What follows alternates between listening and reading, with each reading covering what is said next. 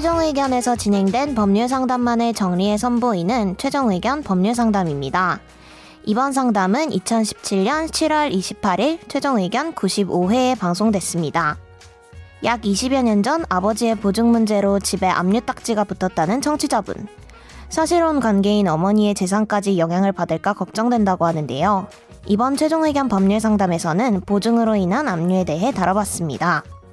최종 의견에 사연을 보내주세요. 법률 상담 해드립니다. 파이널 골뱅이 sbs.co.kr 안녕하세요. 최종 의견 첫 회부터 지금까지 빠지지 않고 듣는 애청자입니다. 제가 이렇게 도움을 요청하는 사연을 드리게 될 줄은 몰랐네요. 제 아버지의 보증으로 인한 압류에 관한 문제입니다.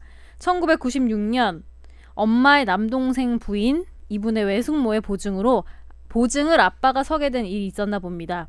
금액은 900만 원 가량이고 이 건 말고도 여러 다른 보증 문제로 아빠는 이미 신용 불량자로 벌써 20여 년째 살고 계시고 엄마 아빠는 이혼하셨습니다. 하지만 그 후 저희 자매의 결혼 등을 계기로 다시 재결합을 하셨고 지금은 12년째 같이 살고 계십니다. 다만 서류상 정식으로 재혼은 안 하셨고 그냥 사실혼 관계로 살고 계신 상태입니다. 문제는 몇 달 전 시작됐는데요. 지난 10여 년간 신불자로 사시면서 주소를 다른 친척분 집으로 해놓았던 아버지가 다시 주소를 현재 엄마와 살고 계시는 곳으로 옮기면서 그때 했던 보증건과 관련한 추심업체에서 연락이 오고 집안 살림에 딱지를 붙이고 갔다고 합니다. 추심업체에선 서류상으로는 부부가 아니지만 사실혼 관계임을 파악했다면서 막말과 험한 말로 협박도 했다고 합니다. 이분이 궁금한 부분은 지금 부모님이 가장 궁금해하시는 건 이 건으로 엄마 명의로 돼 있는 집과 집 앞 텃밭도 압류가 되지 않을까 하는 부분입니다. 엄마가 시골 동네 변호사 사무실에서 무료 상담을 좀 하셨는데 부동산과 자동차 모두 엄마 명의 이런 것들은 건드릴 수 없다고 했다는데 하지만 나중에 추가로 다 압류할 거라고 협박을 했다고는 하는데 정확한 사실관계를 알고 싶습니다. 예. 뭐 정리를 해보죠. 정리를 하면은 이거 보니까 옛날에 이제 96년도에 있었던 이 채권을 아마 팩토링 업체에서 되게 싸게 구매를 한다. 불량 채권을 액면가액의 한5% 심하면 3% 이런 가격으로 구매를 해가지고요. 그거를 계속 추심을 하는 거예요. 그렇죠. 예, 천만 원짜리를 50만 원, 30만 원 이렇게 사가지고 추심을 하는데 문제는 지금 이 어머님 아버님의 상황이 추심 업체에서 파악을 하기로는 가장 이혼을 가장해서 책임 재산을 빼돌린다 이런 식으로 오해를 살 수 있는 여지가 있다는 거죠.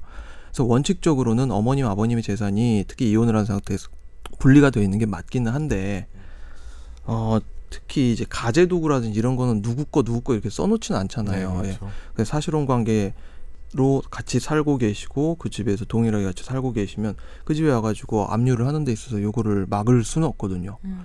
그럼 압류를 하게 되면 경매를 가게 됩니다. 압류를 하고 나서 경매라서 환가 조치를 한 다음에 그 돈으로 변제를 받게 되는데 아 그러면 보통 그 집에서 사시는 분이 그냥 낙찰을 받아요. 음. 남의 집에서 뭐 가재도구 팔고 사고 하는 걸 우리가 알 수가 없잖아요. 3번의 그 궁금한 부분도 그거네요. 연결되죠. 네. 예, 그래서 그걸 한꺼번에 좀 말씀을 드리는데 이거는 보통 이래서 추심업체 측이 이 이제 보증 서셔가지고 이렇게 빚지신 분하고 적정한 선에서 많이 타협을 봐요.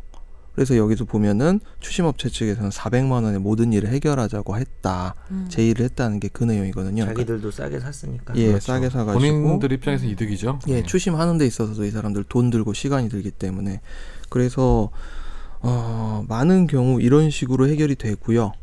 그러니까 어, 적당한 선에서 서로 이렇게 보는 선에서 해결이 되는데 참 이게 정말 답이 없는 문제예요. 특히나 되게 오래된 채권들이거든요. 거기에 이자가 엄청 붙어 있어요. 근데 뭐 그 좀 더 싸게 하는 게 어쩌면 현명할 수는 있어요. 이제 채권이 끝내고. 사라져 버리니까 음. 뭐 본인 입장에서도 나쁘지 않을 수 있으니까 그 금액이 어느 정도 적당한지는 한번 봐야 되겠지만 그리고 여기 좀 전에 막말과 험한 말로 협박을 했다고 하는데 요즘에 이제 추심업체의 불법 그 추심에 대해서는 상당히 가혹하게 처벌을 하고 있어요. 예. 요즘에는 드라마에 됐죠. 나오는 것처럼 네. 못해요. 아예 못해요 그거는. 그렇게 하면 시, 9시인가 이후에 전화도 못해요. 네. 어.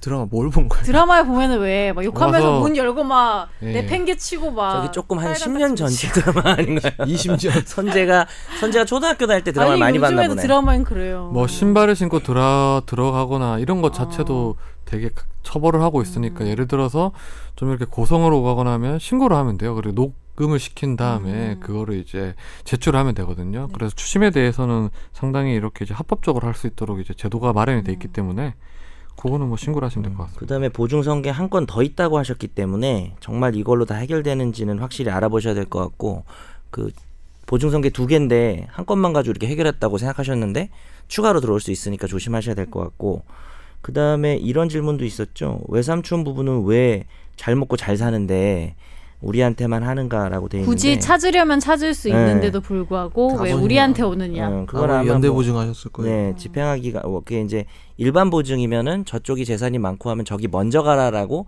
보증인이 항변을 할 수가 있는데 다 이- 연대 보증이죠. 거의 99% 연대 보증이면 사실 순서에 있어서 차이가 없고요. 그래서 100만 원이다. 그러면 주채무자도 100만 원, 보증인도 100만 원 달라고 한 다음에 어느 쪽이든 먼저 집행이 되면 이제 채권 채권이 사라지는 거죠. 그래서 200을 받아가는 건 아니고 양쪽에 다 같은 금액을 전체 금액을 이렇게 집행을 하는 겁니다. 근데 이게 그 친척한테 얘기해서 친척으로 하여금 하는 게 제일 낫지 않나요? 근데 이게 완전 불가능한가요? 할 수 있는데 그러니까 자기가 갚고 나중에 친척한테 돈 달라고 하는 경우도 있고 여러 가지 방법이 있긴 한데 요 정도까지 상황이 오게 되면 그 전에 이미 인간관계는 상당히 파탄난 경우가 많죠. 그러니까 인간관계 파탄 났으니까 사실 법적인 조치를 취할 수도 있을 것 같아요. 친척이어도 자기가 빌린 돈이잖아 지금. 그러니까 그쪽이 재산이 충분히 있으면 우리가 돈을 갚게 되면 사실 우리는 빌리지도 않고 갚는 거잖아요. 보증인이라는 게. 예. 그러면 주채무자의 재산에 대해서 얼마든지 판결을 받고 집행을 할 수 있으니까 어, 이 부분이 합의가 들어가서 우리 재산이 나갈 것 같으면 그 외삼촌 부부 측에 대해서도 미리 법적인 조치를 해놓으시는 게 좋을 것 같습니다. 네. 아무튼 여기 어머님 명의로 된 재산에 대해서는 전혀 건드리지 못한다는 거죠. 그러면요. 부동산이나 네, 그 그거는 네. 뭐 명의가 확실히 뚜렷하게 확실히 나오는 쪽에서 거의 남자 재산인데 여자가 가짜로 해놨다는 걸 거의 입증해내지 않고서는 힘들죠.